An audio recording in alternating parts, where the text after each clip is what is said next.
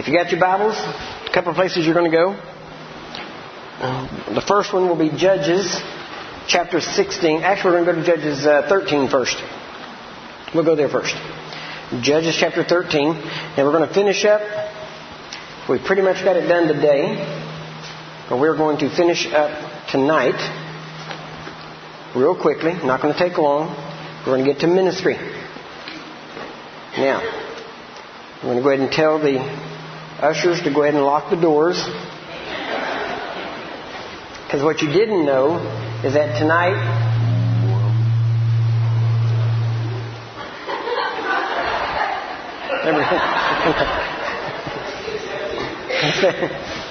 what you didn't know is that tonight is not the Curry show. Right? I get to do this all the time. I get to pray for people 24 7. So tonight, you this week you've been going. How many of you have gone through the training? Okay, put your hands down. Who has not gone through the training? Let me see your hands. Okay, now who needs healing? Let me see your hand. Okay, probably about 90%. Okay, now, those of you that have gone through the training, tonight is your night. See, I didn't spend all week here telling you that you can do this for me to come up here and just do it all. Tonight you get activated. You get to minister. All right? Those of you that have been in the training, those of you that the leadership here know, you will be ministering to the sick tonight, as will I. And if you don't mind, I'm going to reserve what is classified as terminal and serious cases for myself. And you're going to get everybody else. All right? But you're going to get a chance to minister. I'm going to walk you through it. It's going to seem very mechanical, but it's going to work because God's power is mechanical because He wants it to work. Amen? So don't, don't get afraid or anything. It's going to be all right. We're going to tell you exactly what to do, how to do it. but we're going to finish up today. Remember, you remember what we were talking about when we finished up today? Back downstairs? You don't remember? Okay, that's good. No. remember we were talking about how the baptism of the Spirit brought power to bring deliverance to the captives and that you are to enforce that deliverance by releasing the power of the Spirit into people by various methods speaking, laying on of hands, that kind of thing. Remember that? Essentially, that's remember I read the letters from Dr. Lake and some of the things, and he said this was a secret to exercise the dominion of God through the baptism of the Holy Ghost, right? So, tonight I'm going to prove it to you through Scripture, and then we're going to minister. So, first off, Judges chapter 13. And we're going to start in verse 24. Now, this is a story of Samson, how he was born. There it is. Wow, I just read that. I don't have to read my Bible. But in verse 24 it says, And the woman bare a son, and called his name Samson, and the child grew, and the Lord blessed him. And notice verse 25. And the Spirit of the Lord began to move him at times in the camp of Dan between Zorah and Eshtaol. Now, notice what it says. The Spirit of the Lord began to move him at times. That's the way the church usually operates, is the Spirit moving at times. But if you've studied the life of David, whenever Samuel anointed David to be the next king over Israel, he, it says that the Spirit of the Lord came upon him from that day forward. Right? The church needs to stop operating like Samson and start operating like David. Instead of operating, oh, should have been, two Sundays ago, should have been here. Man, it was awesome. Oh, we hadn't had a service like that. It's been about six months. Remember, Spirit of the Lord moving stuff. That's not the way the church is supposed to be. It should be all the time the same. The Lord, God, He changes not. That right? Jesus is what? The same yesterday, today, and forever. So the Spirit is the same yesterday, today, and forever. So if there's times when He doesn't seem to be moving, it's because we're not moving because He is. Amen? Now, notice. It says that the woman bare a son, called him Samson. Child grew, Lord blessed him. Now you know the story of Samson. It's not a good story. Not really, not overall. It ends up okay, but it kind of got bad at one point. But if you go over to Judges chapter 16, you know the story about Delilah and how Samson got messed up with a Philistine woman and it caused some trouble. His parents didn't like it. They kept telling him, find somebody of your own tribe. But what he said was this. It said that they didn't understand that he was trying to pick a fight. That's why he kept going over to the Philistines. And every time he'd go over there, he'd pick a fight, he'd beat them, and then he'd come back. Now, let's look at, let's start about, oh, let's see. Where do we start? Let's start about um, verse 15. And she said unto him, How can you say, I love you, when your heart is not with me? You've mocked me these three times and have not told me wherein your great strength lies. Now, notice this. Three times she tells Samson, Where is your strength? Three times he lies to her. Isn't that right? Then she does what he says, and he jumps up, goes out, and kills a bunch of Philistines. Now, you would think after the second or third time, he would learn. Isn't that right? Now, now think about this. When you picture Samson, automatically you picture somebody like Sylvester Stallone, Arnold Schwarzenegger, right?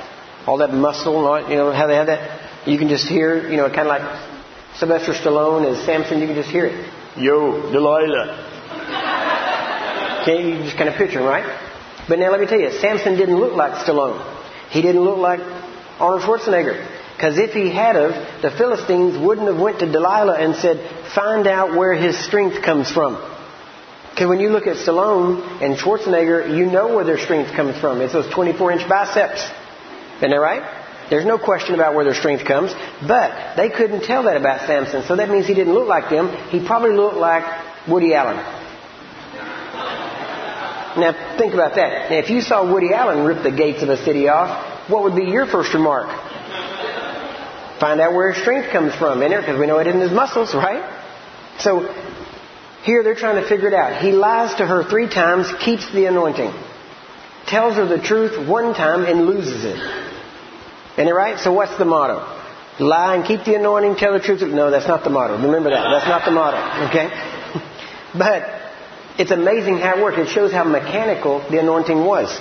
He had a covenant with God, and it worked. Right? Now, notice what he did here. He tells her three times, and then at the very, let's see, it goes on down, uh, finally, verse 18. Go to 18. Because he tells her in 17 what the secret is. It says, And when Delilah saw that he had told her all of his heart, she sent and called for the lords of the Philistines, saying, Come up this once, for he has showed me all his heart. Then the lords of the Philistines came up unto her and brought money in their hand.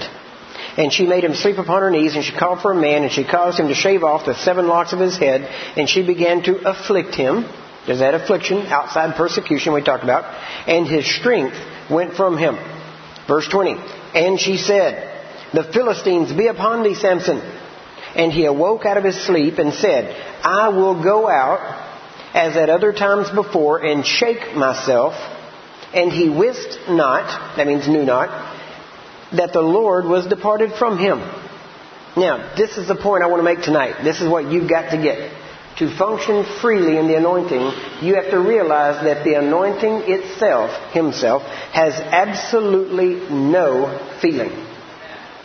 There is no feeling in the anointing. Now, as you're operating in the anointing, you may feel things, but what you're feeling isn't the, the anointing in and of itself. Because if that was true, everybody would always feel the same thing. But if you talk to different people, different people feel different things. So what everybody's feeling can't be the anointing, but it's how your body might react to the anointing. Okay?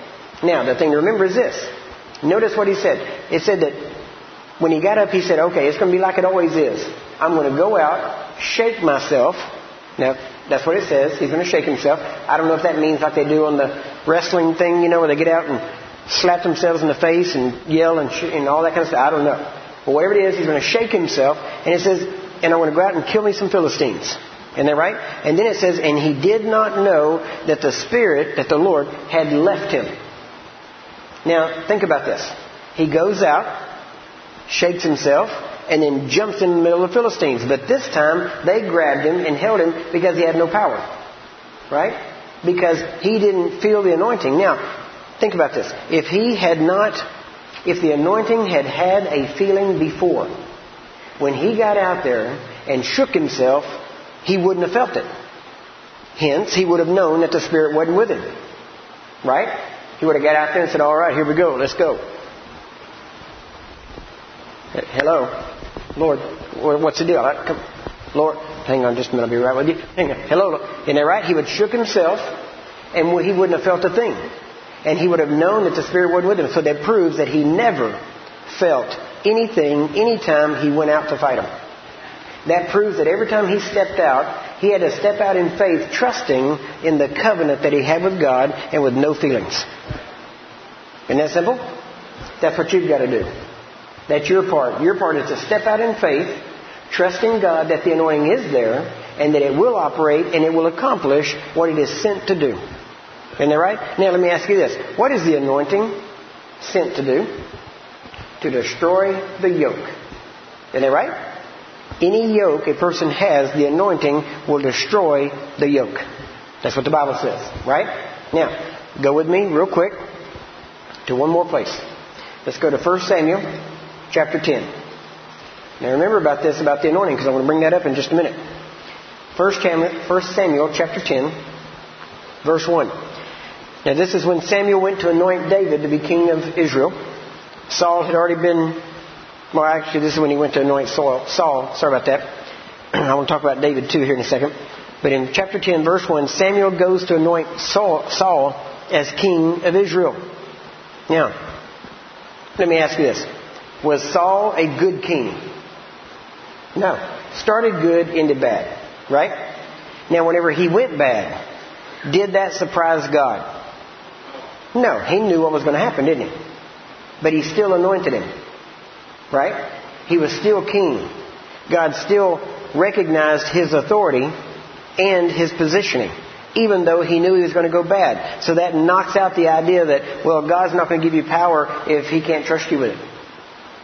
God's not going to, he, he won't anoint you if he knows you're going to end up doing something bad or something wrong. Doesn't that prove it? Because he anointed Saul, he knew what was going on. Saul didn't surprise him. Whenever Saul had his problem, he, you know, God didn't go, man, where'd that come from? I didn't see that coming. He didn't have any idea like that. He just said, looked at, at Saul and said, yep. Why? Because he had put Saul in there to do a job, and he gave it to Saul. And now, right now, I want to show you what he told Saul. Watch this. Samuel, it says, Then Samuel took a vial of oil, poured it upon his head, Saul's head, and kissed him, and said, Is it not because the Lord hath anointed thee to be captain over his inheritance. Now, notice this. First off, he is anointing him with oil. So here's an anointing. Next, he says, Samuel says, Isn't the reason I'm anointing you physically here with oil because God has already anointed you to be king? Isn't it right? So we're looking at least two anointings. There's a spiritual anointing that has already taken place. And the physical anointing was just to show that the spiritual anointing had taken place. Right? Now, so we have, now notice what happens. Saul is already anointed. And they anointed, anoint him again. Watch. He says then, When you are departed from me today, you will find two men by Rachel's sepulchre in the border of Benjamin at Zelzah, and they will say unto you, The asses which thou wentest to seek are found and lo, thy father hath left the care of the asses and sorrows for you, saying, What shall I do for my son? Then you will go on forward from there, and you will come to the plain of Tabor, and there shall meet thee three men going up to God to Bethel, one carrying three kids, and another carrying three loaves of bread, and another carrying a bottle of wine. Now this Samuel is prophesying all of this. This is a pretty specific prophecy, right? He's detailed. He says, And they will salute thee and give thee two loaves of bread, which you will receive at their hands.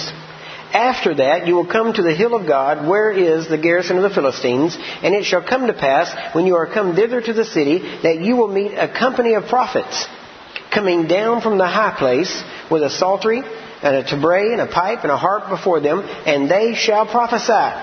And notice verse 6. And the Spirit of the Lord will come upon you. Now wait a minute, I thought he was already anointed. So here we have, he was already anointed, and yet here we have the Spirit coming upon him.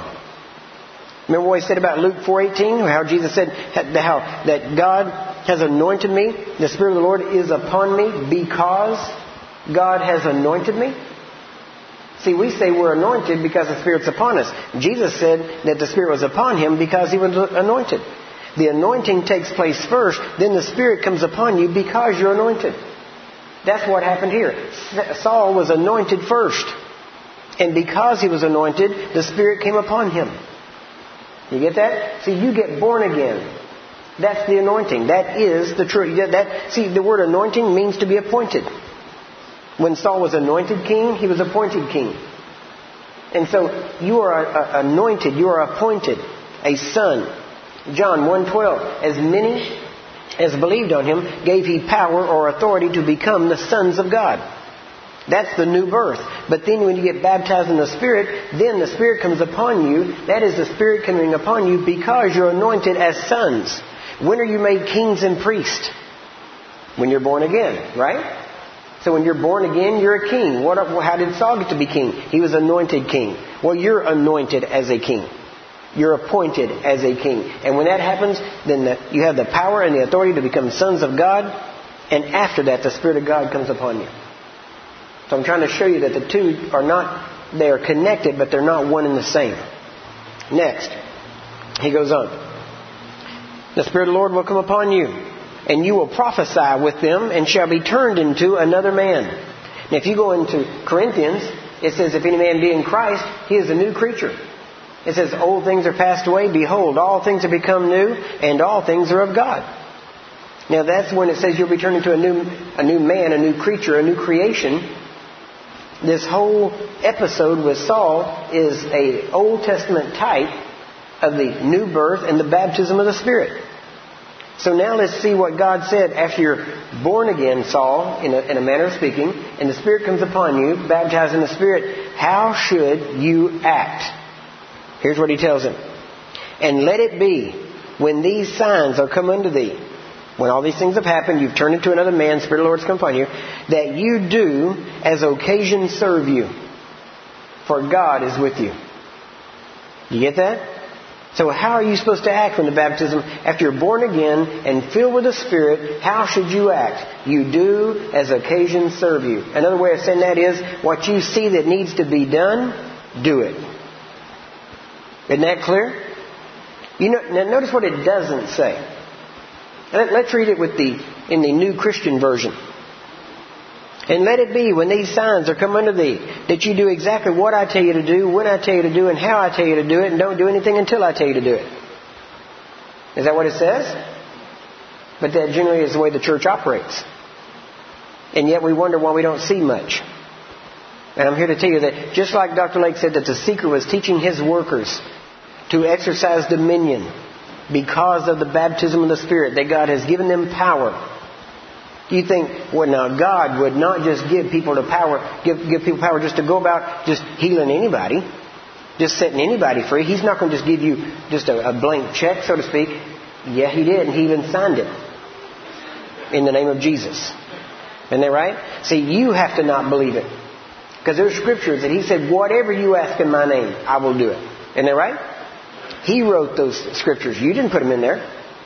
But see, until you believe what I've been teaching you this week, you can't believe those scriptures. Because you'll always have qualifications.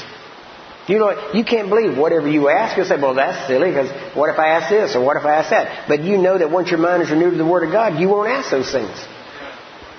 And see, that's how all this works. And until your mind is renewed, you won't even know what to ask because you can't prove what is a good and acceptable and perfect will of God. But this week, your mind has been renewed to the truth about power and healing and how to minister.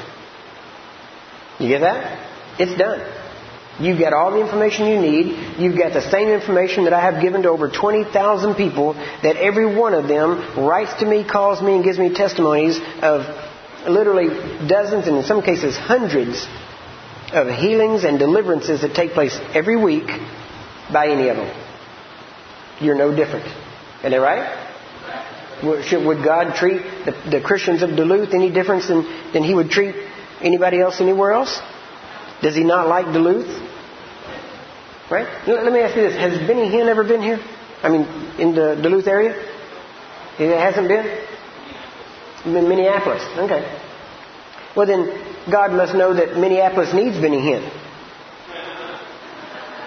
But apparently he's left Duluth to you. You get? He trusts Duluth to you. Amen? So you're going to have to step up. Now, one more scripture. Let's go to uh, Luke. Yeah, Luke. Luke chapter 10. Very quickly. When Jesus sent out the disciples after he was crucified, rose up, he gave what we call the Great Commission. Isn't that right? When he gave that Great Commission, he said, You go into all the world, you preach the gospel, you heal the sick. He said, You, you make disciples, right? And he said, Whenever you make these disciples, you teach them to observe, means to know and do, everything that I have commanded you. So everything Jesus told his twelve, he said for the twelve to pass on to everybody else. So we ought to be doing the same thing the twelve did. Right? Notice what he says. Now we're in, yeah, Luke chapter 10, starting in verse 1. After these things, the Lord appointed other seventy also, and sent them two and two before his face into every city and place whither he himself would come. Therefore said he unto them, Now this is what he told the seventy. So it's not even to twelve, but to seventy now. The harvest truly is great, but the laborers are few. Pray ye therefore the Lord of the harvest that he would send forth, cast out, laborers into his harvest. Go your ways. Behold, I send you forth as lambs among wolves. Carry neither purse nor scrip nor shoes, and salute no man by the way. Verse 5. And into whatsoever house you enter, first say, Peace be to this house. And if the Son of Peace be there, your peace shall rest upon it. If not, it shall turn to you again. And in the same house remain, eating and drinking such things as they give, for the laborer is worthy of his hire. Go not from house to house. Stop there. Now, what is he talking about? Houses? Going into a house? Isn't that right? At that point, he said house. So we're going to say he's talking about a house, right? That's what he said. Now, watch the next verse. And into whatsoever city. So he switched from houses to cities. Whatever city you go into, in verse 8.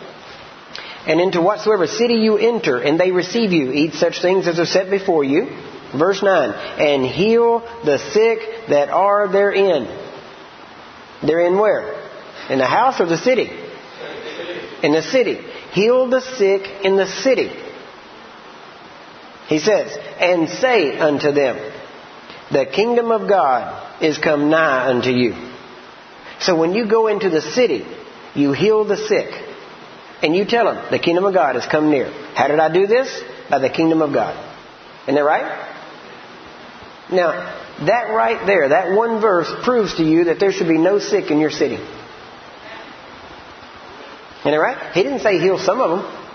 He said heal the sick in the city.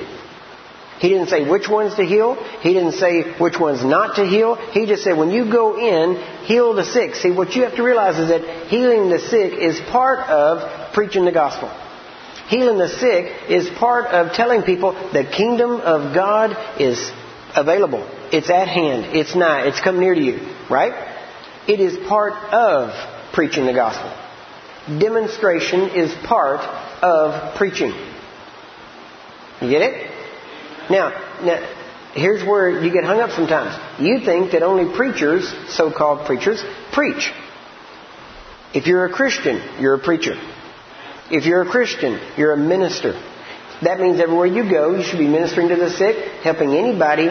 The Bible says to give to any man that asks you, anybody along your path. Now, remember the story of the Good Samaritan and, and how he went and helped the, all the priests, the religious, religious people walked right by, but the Good Samaritan helped.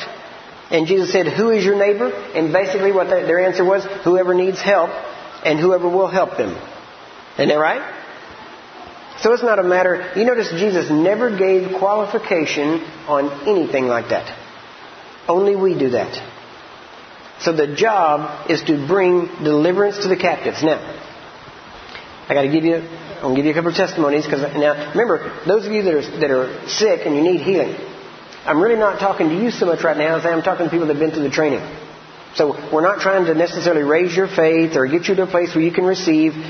We're, I'm getting them to a place where they can give. right? And if I get them to a place where they can give, then it's pretty easy for you to receive. We're more interested in giving than receiving, right? Why? Because it's better to give than to receive. Right? You always quote that once you believe it. Right? Now, when we first started, we we didn't know what we were doing. Okay? We had no clue. Early on, I started getting a hold of a bunch of videotapes and different things of people like A. Allen, Jack Coe, all these different people watching these old healing services, watching the miracles take place. And, you know, Allen, A. Allen was wild, amazing. His name was Asa Alonzo Allen. And it was amazing because you watch him. When he first started, there was a guy that went to work for him that was his song director. The man could not sing, couldn't play an instrument. It was sad. But he went to work for him because it was the only position open, and he wanted to work next to Allen. And so he took the job. And this guy's name was Bob, by the way, or Robert. They called him Robert, but they called him Bob for short. And Bob would get out there, and you could watch these old videos. I've got over 300 videos of A. Allen, Jack Coe, some of the different guys like that. And so we put these, I'm watching these things, right? I'm laying on my couch. Back then it was all VCR and VHS and that kind of thing, and I'm pushing play and watching it and falling asleep, and it would kick out, and I'd rewind it and watch it again. I'd lay there and God, I want that. I want that. All those guys are dead. There's nobody to go to. I want that. How do I get that? That's as close as I could get to it. So I just watched it over and over and over. And Allen was amazing to watch because they'd, they'd be up there singing and having their worship time in the beginning, and Bob would be leading the singing, and it was really sad because he couldn't sing.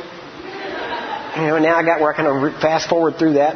You know, and I was watching, and then finally he'd say, "Now here's your evangelist for the evening, God's man of faith and power for the hour, evangelist A. A. Allen." And as soon as he said it, Allen would come out from behind the curtain, and he had his Bible under his arm, and he was kind of like a Christian Groucho Marx. Because when he came out, he would walk out real fast, and he would stop, had that Bible, and he goes, "Is God going to heal anyone here tonight?" the crowd would go wild. Amen. Well, believe with me. And they'd start bringing people by, and they would come up on the stretchers, and they'd be covered over the sheet, and he would ask them, Are they dressed underneath the sheet? And I said, Yeah. He'd take that sheet and whip it off of them. And he'd look and he'd say, This is pitiful. My God, this is awful. And he would reach down and he'd find out what's wrong. What's wrong with their leg? Well, their leg won't work. It's frozen. It's paralyzed. They have no feeling. All right, well, believe with me. And he would grab a hold of that leg and he would start to move that leg. And he would move it around and he'd say, in the name of Jesus, leg, you begin to work. You begin to work. And he would move it. And finally, at some point, he'd say, all right, now believe with me. And he'd grab him by the hand and he'd yank him off that stretcher. And when they landed, they better be healed. Right? But they were. It was amazing to watch them jump up and dance around and get all excited. And I saw them do all kinds of amazing things like it. And then you had Jack Coe. I was watching Jack Coe. Big man, big guy and he was had a real gruff, he really gruff. And he would get out there, and I remember this one little lady, little bitty woman, little, little Pentecostal bun, you know, up in her head, little bitty lady. And he'd get up there, and he had this big, you know, they had the big old microphones back then, and they even hung them on their neck, right? I'm talking about the big old, and this thing's hanging. On. See, bling ain't new. They've been having bling for a long time, all right? The Pentecostals had the first, anyway, and they had this big old thing, on, you know, and he would sit there and he'd go, he, this little woman come up, she was standing there just so sweet. And he said, Well, Mama, what's wrong with you? Put that microphone out. She, uh, well, my back hurts and I got some pain. All right. And he put that microphone down, and he, re- big old man, right? She'd just be standing there. Here's, now here's a clue. Never let a healing evangelist get behind you. Don't do it, right? He would get up there and he would grab a hold of her, and ha- his hand would just cover her head and he would grab hold of her and he'd go, all right, down. And he would bend her over. And she's going down, up, down, up, down, up. And you ought to have seen this little woman. Because she was totally shocked because he had her by the head. And she was going down. And every time she goes, she was like, help, help. I mean, you could just... Finally, he gets done. He pulls her up and goes, all right, how's that? And this woman's kind of like, kind of dizzy. She goes, I'm healed. I thought so. And just that's just the way he just wild, you know. And I'm watching that and I'm like, yeah, bless God, that's the way to do it. Yeah. You know, and you're laying there thinking, you know, it's like midnight at night, and you're, and you're thinking, God, where's somebody sick? You know. So I'm watching all these videos, right? And I was going to a, actually it's called Trinity Lighthouse. It was Assembly God Church in town I was in. And I told I was an usher, door, I mean, anything they needed, I'd do anything. I was just there, like, let me do anything, I don't care. So finally I told the pastor, and I said, if you want me to, I'll teach a class. He said, all right, well, why don't you teach a Thursday night Bible class? I said, okay. He said, what are you going to teach? I said, well, I'll teach, I don't know, Bible doctrines. That'll work. I had P.C. Nelson's Bible doctrine book, so I get that out, and we're going to have this class, and th- first Thursday night, we're in there. And so I'm going through it, and I'm not used to preaching long times. I preach, you know, it was pretty short at that point. It wasn't day-long seminars and three-day seminars. And so after about 30 minutes, my voice started going out. I was doing this all the time and trying to drink water. and you could barely hear me, and I wasn't used to it. So by the third week, this friend of mine came up and said, Brother Curry, I, I noticed your voice keeps going out. And I said, Yeah, you know, I'm just not used to it. He goes, Well, there's an old preacher's trick that'll help you. And I said, Really? I yeah. He goes, If you take a Sudafed, then it does something that lets you preach longer. And I thought, I ain't never heard of such. He said, "Yeah, it'll work." So he brought me some Sudafed. I said, "Okay," because I'm not, I didn't, I wasn't used to taking medicine then anyway. And so I take this Sudafed just before I'm fixing to preach. And it just so happened that night I'm going to preach on the baptism of the Holy Ghost. And I'm telling people, I, you know, take that Sudafed, drink the water, and I'm ready to go. And I start preaching about 30 minutes into it, you know. Man, I'm preaching, you need the power of the Holy Ghost. When He comes upon you, He will clothe you with power. And bless God, you need that power. And about 30, 45 minutes into it, all of a sudden I'm like, glory to God, He's here. I can feel it. I can't feel my fingers. I can't feel my legs from my knees down. Glory to God. It's the Holy Ghost. Everybody get up, get up, get against the wall. Let's go, let's do this. We turned down the lights, turned up some Pensacola revival music, you know, bless God, we're going through there. Yes, Lord, we will ride with you and all this kind of stuff. And I got people up and I'm walking through there, receive, receive. And the people, it was amazing though. I started laying hands on them, they started screaming, falling down, getting healed, getting delivered. You know, and after about 30 minutes, I'm walking through there and kind of like, yeah, bless God, this is good. Ooh, oh, yeah. You know? You ever seen the movie Apocalypse Now? I think it's, what is it, Robert Duvall walking on the beach. He's got his hat on, no shirt, and they're trying to surf in the middle of all the bombings. And he gets out there and he goes, God, I love the smell of napalm in the morning. You know, that's kind of the way I feel. It's like, yeah, bless God, give me somebody, put somebody into my hands. Come on. And I'm ready to go. We go through all this stuff, right? I go home that night. The Holy Ghost lifts, I think. It's over, so no need. So we go back next week. We go back in. Next week I'm teaching on the initial evidence of the baptism of the Spirit, speaking in other tongues. What tongue, how, why you need to speak in tongues, why it's a blessing to speak in tongues, how the power is generated through speaking in tongues, all this kind of stuff. But before I started preaching, right, that worked last week. I was able to preach all the way through. My voice didn't go out. Take another suit of Sudafed, take some more water. I'm ready to go. I'm in there saying you need the baptism of the Holy Ghost. You need the tongues. It brings power. It's not weird. It's not strange. Glory to God. Whenever you get the tongues, the power will be there. And all of a sudden, I'm like, glory to God, He's back. you know the drill. Get up, get against the wall. Let's go. Let's do it. Man, going to now. In between, though, right? That Sunday, after the first Sunday, I have to give a report to the pastor. And so I tell him what all's going on. He gets up in front of the Sunday, in front of the, the morning worship on Sunday, and he's got this slow Texas drawl, you know, and he's like, "Well, I don't know what's going on in that Bible doctrine class, but we had 16 healed, we had 14 delivered from devils, you know, just all this stuff going on." And then finally he came to me one day and said, "Brother Curry, you know, I've never had people join the church just to go to a Bible doctrine class." And so the next Thursday, the class is double because everybody's wanting to come in and see what's going on. So we go through the whole thing all over again, and it just bless God, here He is, let's go, let's do it. And we go back in, and it just keeps growing.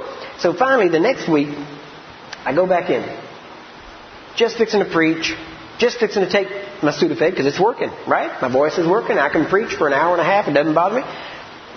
The man that gave me the Sudafed comes up to me. He says, Brother Curry, I just wonder how that Sudafed's working out. And I said, yeah, it seems to be doing good. Well, I was just wondering because, you know, some people can't take Sudafed. I said, really? He goes, yeah. He said, some people, it affects them weird. I said, really? What do you mean? He goes, well, you know, sometimes you can't feel your fingers. Things like that, you know. And I'm sitting there going, hmm, well, really? Do tell. Really? That's, uh, I didn't know that. Hmm, that's strange. And inside I'm thinking, I will never tell a soul what's going on, okay? Nobody will ever know. But then I'm thinking, then what has been happening? How were people getting healed? How, because they were really getting healed. How were people getting delivered? How was that really happening? So I'm real quiet. I go home, I start to pray. I start asking God, what is this? What's happening? He said, this is what he told me. He said, you were waiting for a feeling. And when you got the feeling, you thought it was the anointing, and you started acting anointed. You were anointed the whole time, but you wouldn't act like it until you had a feeling. You get it? See, the church, see, we think that the national anthem for the church is Amazing Grace. It's not. It was written by B.J. Doubting Thomas. It's called Hooked on a Feeling. That's the, that should be the national anthem because that's what we're waiting for, isn't it? Everybody's waiting on some kind of feeling. I'm telling you, the anointing has no feeling. So all that time, I was waiting for that feeling, and when the Sudafed gave me one, I acted like it, and it worked. So we just, since, now see, the first time I did it, I was acting. But I've never had to act since. Because now I know it works. Then after that, we went down to Pensacola, and I got a hold of some tapes, and then watched these videotapes of this guy named David Hogan, he just fired me up. And so I'm, man, I haven't preached in like six months or so, and I'm, I mean, I'm pumped, right? I, I want to pray, and I want to minister to people, and I want to preach, and I got all this stuff ready. So finally, we go out to visit my grandmother about 80 miles away from there. And on the way out, we stop at this little Pentecostal Church of God. And so we go in and talk to the pastor a bit and say hi and that kind of stuff and introduce ourselves. And he says, well, we'll have to get you out here to preach for us sometime. I'm like, yeah, great. Let's do it. You know, when? You know, I'm ready to go because I don't have anything, right? Nothing scheduled. And so we go back home. I don't hear from him for about two or three weeks. And usually if you don't hear from him by that time, you're not going to. And so I just, I'm going up to the hospital. I'm praying for people. But then he calls and talks to my wife. Says, have Curry come out and preach next Sunday. So I get back, my wife says he wants me to go, so I'm like, glory to God. Now what am I going to preach? And I'm starting to think, you know, because I got so much, I have to whittle it down to about an hour, and I'm trying to think. So I think, you know what? Nobody knows how I preach. No, I don't have, at that time I sure didn't have CDs or anything out. I didn't have tapes or nothing, so I thought, I can just go out there and act like David Hogan. They won't know. They've never heard me, hadn't heard him. So I can just go out there and act like him. So all the way out there, I'm listening to these tapes, and man, I'm, I'm getting fired up. I, and if you ever heard David Hogan, he sounds mean. And so I'm getting pumped up, and I get out there, and we got, you know, our whole family, we got all the sayings down. You know, David's got this little Indian dance he does, side. and He's constantly going, Jesus, Jesus, Jesus. And he's got the little handkerchief out of his pocket. And, he, and we had all of his sayings. You know, like, I know you'd have done it better, but you wasn't there. And see, we had all these things, and we just constantly going back and forth. And so I get out there, I let my, my son and some of his friends speak for a few minutes. My daughters sing a couple of songs. They have the worship time. And this church, you can tell they're used to being in there by 6 and by 7.30 they're home eating. Right? So it's not a long drawn out service. But by the time I finally get the microphone, we've already been there like two hours. And here I am ready to preach for another two hours. I mean, I'm ready to go. So I get up and I get behind that, that pulpit, but I mean, I'm I, am I'm, I'm wanting to be just as straightforward. So I get up and I said, let me tell you something. I said, who in here isn't born again? Let me see your hand. And you could see the look on the people's faces. They were looking at me like, glory to God, he's going right to the altar call. We'll be out of here in five minutes. Okay? You could tell that's what they were thinking. And I said, let me tell you, you know if you're born again. The people around you know if you're born again. And they know if you're not. So if you're not, raise your hand. Come on. And I had two guys on this side look kind of like, put their hand. Like, glory to God. All right. Now, I said, here's the deal I'll make with you. After I preach tonight, if Jesus doesn't show up, you go right back out that door. You go back. You live any way you want. You go back into sin. You do anything you want if Jesus doesn't show up. Because any God that won't show up when your salvation's on the line isn't worth serving. And I said, now, on the other hand, if he shows up, you serve him. I said, is that a deal? And these guys look at each other kind of like, I think we, the odds are on our side. We've never seen Jesus show up in any church we've been in so far. So they're kind of like, yeah, okay, yeah, we can do that. So I'm, I'm there, I'm there, and I, I, so then I said, now the rest of the service, I ain't talking to you. I'm talking to the Christians. So I'm not even talking to you. So I said, now Christians, now I'm talking to you. I said, who in here has not laid hands on the sick in the last week? Hands up. Who has not laid hands in the last month? Who has not, or who has laid hands in the last? I mean, it was like I had to go back almost a year to find anybody that laid and find one person. Yeah, I laid it. It was about a year ago, and I, and I looked and I said, "You're all in sin. If you all died tonight, you'd all go to hell." And you ought to see them because the pastor was sitting right over here, and they're all looking at him like, "You going to let him talk to us that way?" And I, looked at him and I said, let me tell you something. I said, I have to set myself, my own faith, to raise myself from the dead. Because if I was to step out that door and get hit by a bus, you'd all look at me strange. You'd come out there and look at me and go, well, I guess it was his time to go. I said, not a one of you would try to raise me up. So I have to set my own faith to raise myself from the dead. And they're looking at me like, can you do that? I don't think you can do that. I don't think that's legal. I, I, think somebody else has to raise you. I don't think you can raise you. But see, I, I could tell what they were thinking. I said, let me tell you, Jesus said I can do the works he did. He said no man takes his life. He laid it down. He picks it back up. If he can do it, I can do it. And the whole time I was bluffing because I didn't know if that was legal either, but it sounded good. And I knew if I didn't know, they didn't know, so I figured I was safe. And you ought to see them. They were looking at the pastor like, you have a crazy man in your pulpit. What are you going to do? You know, and they're just sitting there. I think we, I preached for about two hours. Nobody moved. I think they were just scared. I'm not sure. Thought I'd throw something at them, I guess. I know. But after a bit, finally I'm praying. I said, now, I have preached the gospel. Now, who in here needs healing? And hands went up. I said, all right, if you want to be healed, get up here now. If you leave here sick, it's going to be your fault if you don't get prayed. If you don't get prayed for. But if you come up here, God's going to heal you. And I said, get up here now. And we had 32 people come up line across the front. 32 of them. And all of a sudden, when I get there, I say I'm left-handed. So I'm, i naturally kind of am drawn to the left side. So I, when I look down, I go to the left, and so I go over to this man, and there's this man standing there. Nice suit, looked like a deacon. You know, had that deacon look, right? Nice suit, stand. You know what the difference is between a deacon and an Air Force security police? You know what that is? See, this is Air Force security police. This is a deacon. That's the difference. Anyway, right now. That's the difference. And they both serve about the same purpose, right? See, they guard the doors and kind of stuff. Now, so I'm standing, I get down in front of this guy, and this man's standing there with his arm just like this, just standing there. And I'm wondering what's going on. I'm looking at him, and I walk over to him, and I said, Yes, sir, what can I do for you? And he's about this tall. And he looks at me and goes, My arm's paralyzed, there's pain in my shoulder, and I hadn't moved my arm in four years.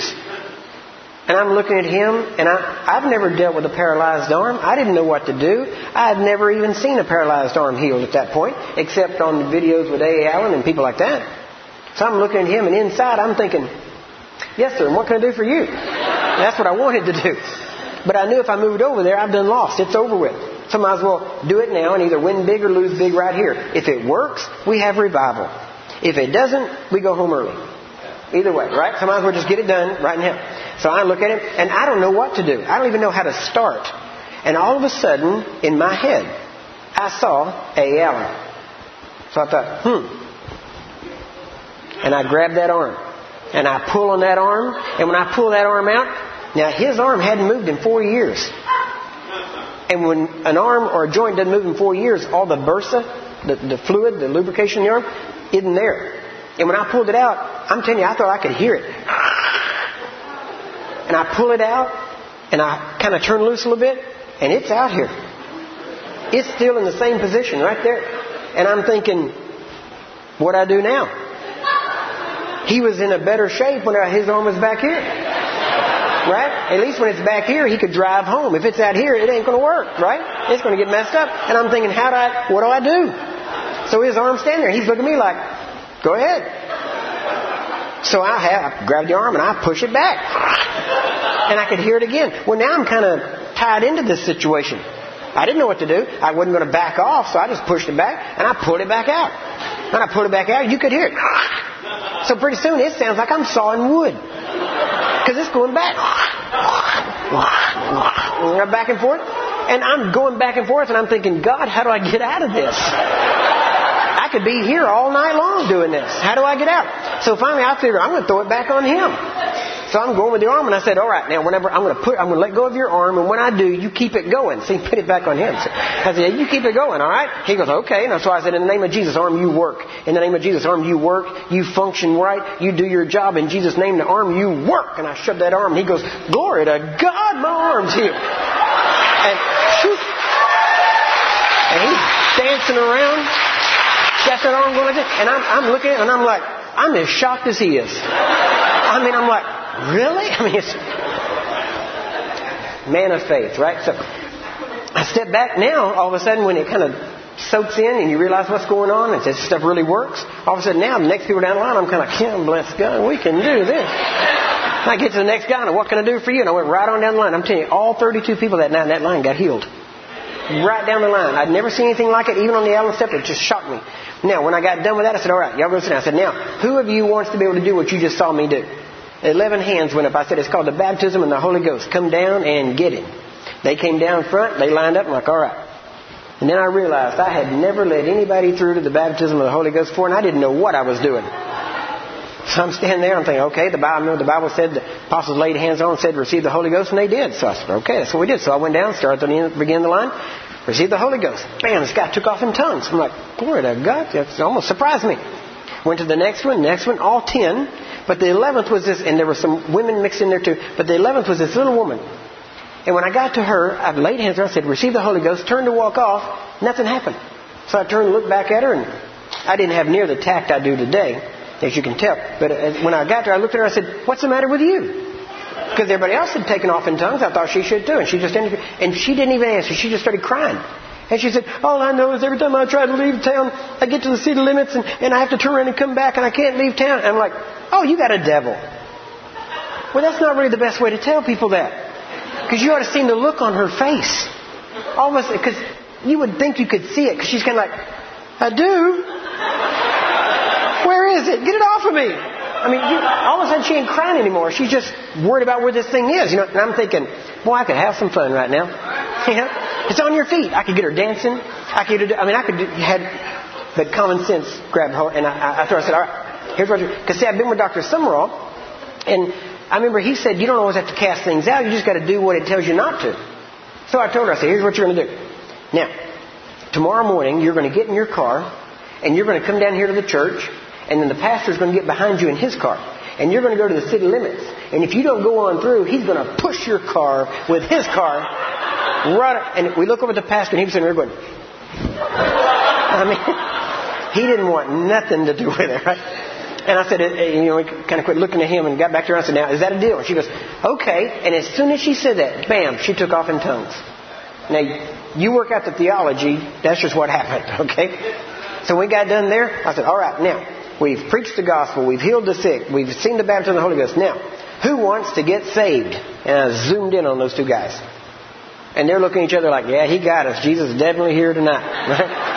So they get up and walk down front, and two other guys walk down from the other side, and I thought, they didn't even raise their hand, but I guess I convinced them they weren't saved during the preaching, probably when I asked them to lay hands on the sick.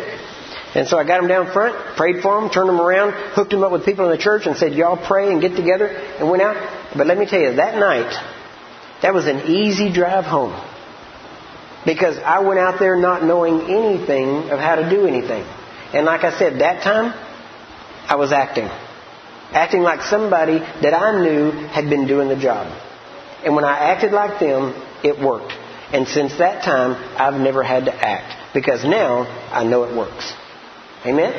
I didn't feel anything. I didn't sense anything. I just did what the Word of God told me to do as my job. He can't give me a job and then hold me responsible for doing it unless He gives me the ability to do it. Amen? So with the job, he gives the, the, not just the responsibility, but the ability to get it done. Now, remember that I told you about Allen and about his song director, Bob, Robert? Now, here's what a lot of people don't know. Bob traveled with Allen quite a bit. He was with him all the time, but in early 70s, Allen passed away.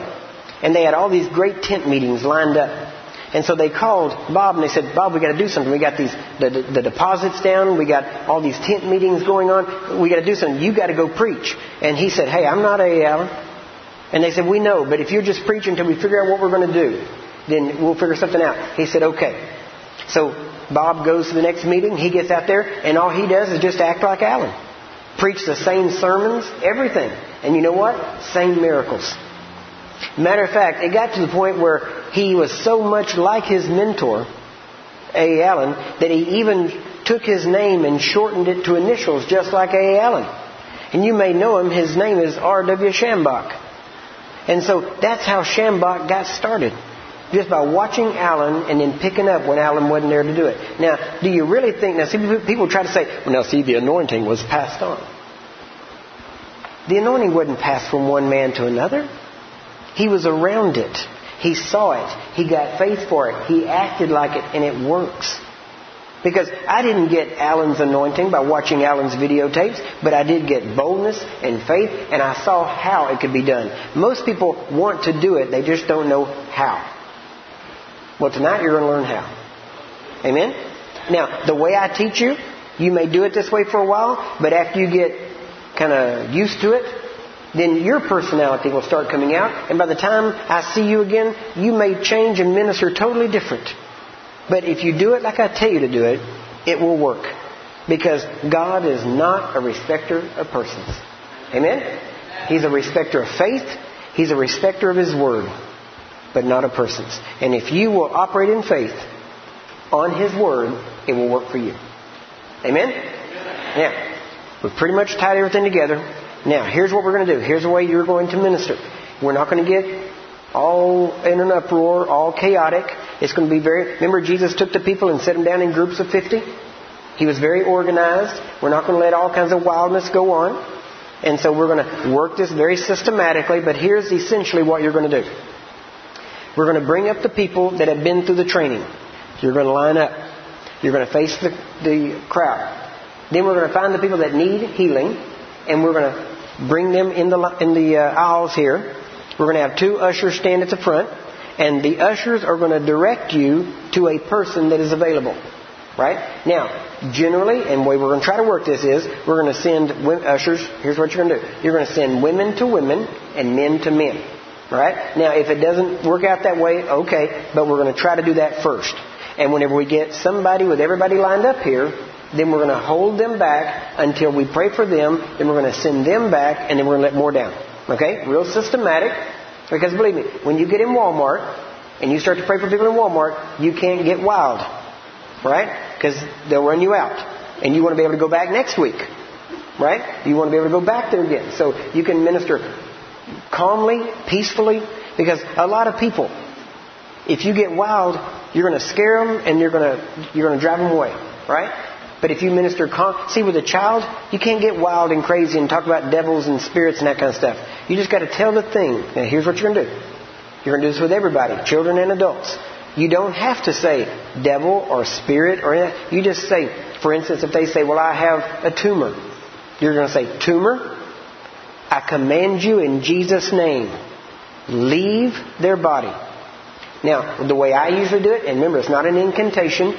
So the, the way I say it is not magic formula, but I have learned, for instance, sometimes if a person has a blood clot or a tumor, you tell it to leave, it'll start to, to break apart, and sometimes that can actually be dangerous because when a blood clot breaks loose, it can cause a stroke or a heart attack. So what I have learned to do is whenever I start to minister to a person with a tumor or a blood clot, something like that, I will say tumor or blood clot, I command you in Jesus' name leave their body, dissolve, disintegrate, disappear, but leave with no adverse side effect. That way it's done. All right? So remember, it's not the words, it's the intent that counts. Right? Now, you don't have to get specific. You can just, but you're going to ask them, what, what do you need help with? What's the problem? Now, those of you that are sick, your job is this. Do not tell people your medical history. We are not doctors. I don't need to know that this started when you were four and went through and all this stuff, right? All you're going to do is talk me out of faith and you're going to leave the same way you came. Tell me the name. Tell me what I'm fixing to beat. Alright? Tell me the name, tell me a symptom, tell me a problem, whatever it is, and I will call that thing. Now if you don't know, say I don't know. Now if they tell you they don't know, your job is to say this. Spirit of infirmity, I command you to go. Isn't that it? You can't even shorten it to infirmity. That's the same thing. It knows. Remember, it's what you intend. That's what counts. Alright? What you intend is absolute healing. I even say it that way. I command healing. Head to toe, spirit, soul, and body. Just ways to say it. Okay? But you're going to command it to go. Then you tell the body, body, function normally. Be healed. Then the next step is this. And I'll, I'll walk you through this. I'm just kind of familiarizing you with it. The next step is this. Once you've done all that, then you're going to tell the person, you're going to ask them, what could you not do? And if they say, well, I couldn't walk, okay, guess what you're going to make them do? They're going to walk. Whatever they couldn't do, get them to do it. Right? Now, what, when you do that, what kicks in is not just healing, but in many cases it will be the working of miracles that will kick in at the same time. And you say, I don't have the working of miracles. You don't know what you got. You have no clue, right? Well, Brother Curry, that's just not my style. You ain't got a style yet. Right? So we're here to help you develop your style. And until you get your own style, use mine. Mine works. Okay? You don't have to wear boots and jeans. Right? The anointing, the anointing is not in the clothing, it's in the person in the clothing. Amen? If it was just in the clothing, man, we just grab the shirt and throw it on the ground and let everybody walk over it. That's not the point. Right? It is in the Word of God, the Spirit of God that abides in us. Amen? All right. Y'all ready to get going? All right. Let's do this thing now because it's going to work. All right. Let's all, actually, we don't all have to stand up. Now, those of you, uh, Pastor, your elders, your, I mean, leadership, you, you know them. I mean, obviously you know your leadership. What I mean is, there's enough of them here that the people that come up front, all right, are going to be ministering. Now, should have told you this privately, but all right, let me put it this way. If you come up to pray for people, and somebody, an elder or the pastor somebody, comes and gets you, then it is for a special assignment. Right? Go with them, and they will have you praying for people, specially on purpose. Okay?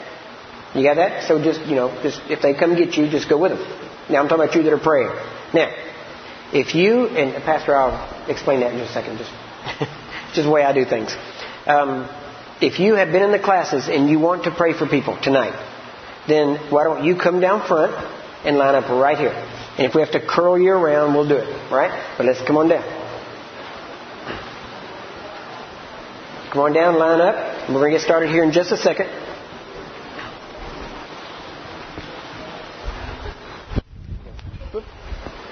Pastor, what I'm going to do is, the reason I said that is so that if there's somebody up here you know should not be praying for people, Mhm. you can come pull them out. They can still pray, but they won't be laying hands, and that way there's no Okay. problems. I'm just looking at it.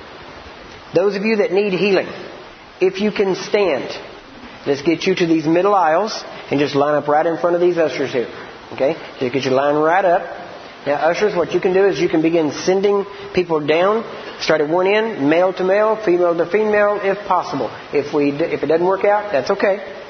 But let's try to work it that way first. Now, here's the thing. Remember this. Jesus said, "You are not heard because of your many words."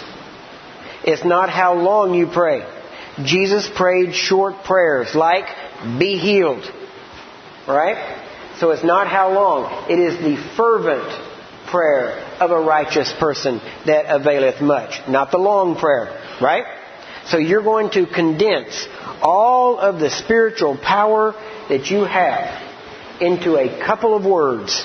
And you're going to hit this thing with a force that is going to knock it out of them. Now, notice you are hitting it with your words, not with your hands. Right? You're not going to knock, you're not going to hit them. You're going to hit this problem with your words. Okay? Now, hang on just a minute. Don't begin praying yet. Alright? And matter of fact, I would even suggest don't even be touching yet. Because here's what we're going to do. Let me get, um, let me see here. Let's see. Uh, let me get, I guess one of you guys. If I can get, can I borrow you for just a minute? What we're going to do, now watch this. We're going to turn sideways where you can see us. Actually, let's turn this way. Everybody look up here. All of you that's doing the praying, look up here. Now, you're going to ask them for their hand. That's how you, you're not going to be laying hands on their head. You're going to take them by the hand. See, all this can be very appropriate, right? You're not going to lay your hand on the afflicted part because that can get very inappropriate, right? So you're going to ask them. You're just going to say, "Let me see your hands." Now, generally, when you do that, if you do like this, they'll do it right. But if you say, "Let me see your hands," usually they're going to hold them out like this because that's the way people are trained to do. They bring their hands up. What you want is you want their hands palm down. Now, whenever you take their hands, can y'all see this all right? Now, notice what I'm doing. I'm not doing this. Right? Now, why do I not want to do this? Because if he starts to go down, he is going to tighten up, he's going to clamp down on me, and I'm going to go with him. All right? Ask me how I know. So, you want fingers to fingers. And your fingers should not extend past their fingers. That way, if he starts to tighten up, I can slip right out and he can go right on down and I can move right along. Right? I call this the quick release. Right? Just right out, right out. Okay? So, their palms down, prayers, your palms are up. You slide your hand in just like that, fingers to fingers. Okay? Thank you, sir. That's good. Let's all give him a big hand. now, so you're not going to touch yet. You're just going to find out what the problem is. Right? Now, you say, why don't, why don't you want us to touch already? Because when you start touching, life starts flowing. Now, there are times when I'll take people and just let it flow. Kind of, you know, jumper cable, these are jumper cables. Right? And, and whenever you hold on, that's kind of like that trickle charge. Right? Just kind of slow charge. But what you want is not the trickle charge. You want the quick start. Right? You want it to blast. So here's what you're going to do. You're going to tell him, what's your problem? Well, I got this problem. Okay. You say, in the name of Jesus. Problem? I command you in Jesus' name. Now, whenever you do this, you're going to say go, commanding it to go. You're going to say, I command you in Jesus' name. You go. You hear that? That isn't, that isn't from the lungs. It's not from the throat, not from the mouth. It is from here. From the seat of the Spirit. You understand? From the Spirit. You're going to speak out of that. And I want you to condense. You're not going to pray long. You're going to condense all of that power into one short word. Go. Say it like you mean it. Alright? Convince the problem that you're serious. You've got to convince it. Alright? And the second, now by this time that person's hands ought to be just like this. And whenever you say that, I want you to say, go! And when you say go, I want you to grab their hands by the fingers, just like that, hold on for a couple of seconds, and then let go. Because at the moment you say it, you're going to grab, you're going to release through word and through what's called contact and transference. Alright? And you're going to grab and you're going to hold it, let it flow in, and you're going to turn loose. Why do you turn loose quick? So it doesn't come back. Because it will sometimes. It'll go out like a wave, and you can feel it come back. You don't want it to come back, you want it to stay. Right? You got that? Everybody ready? Alright. Now, find, ask them what the problem is. Step one, ask the problem. You got the problem? Okay, step by step. Step by step. Now, Right? Remember just the name. Now, hold the, now tell them, don't, don't hold their hands yet. Just have them put their hands out there, palms down. Now, speak to that thing. Tell it to go, and then grab their hands right then. Go ahead. Good. Good. Good. That's it. Strong enforcement.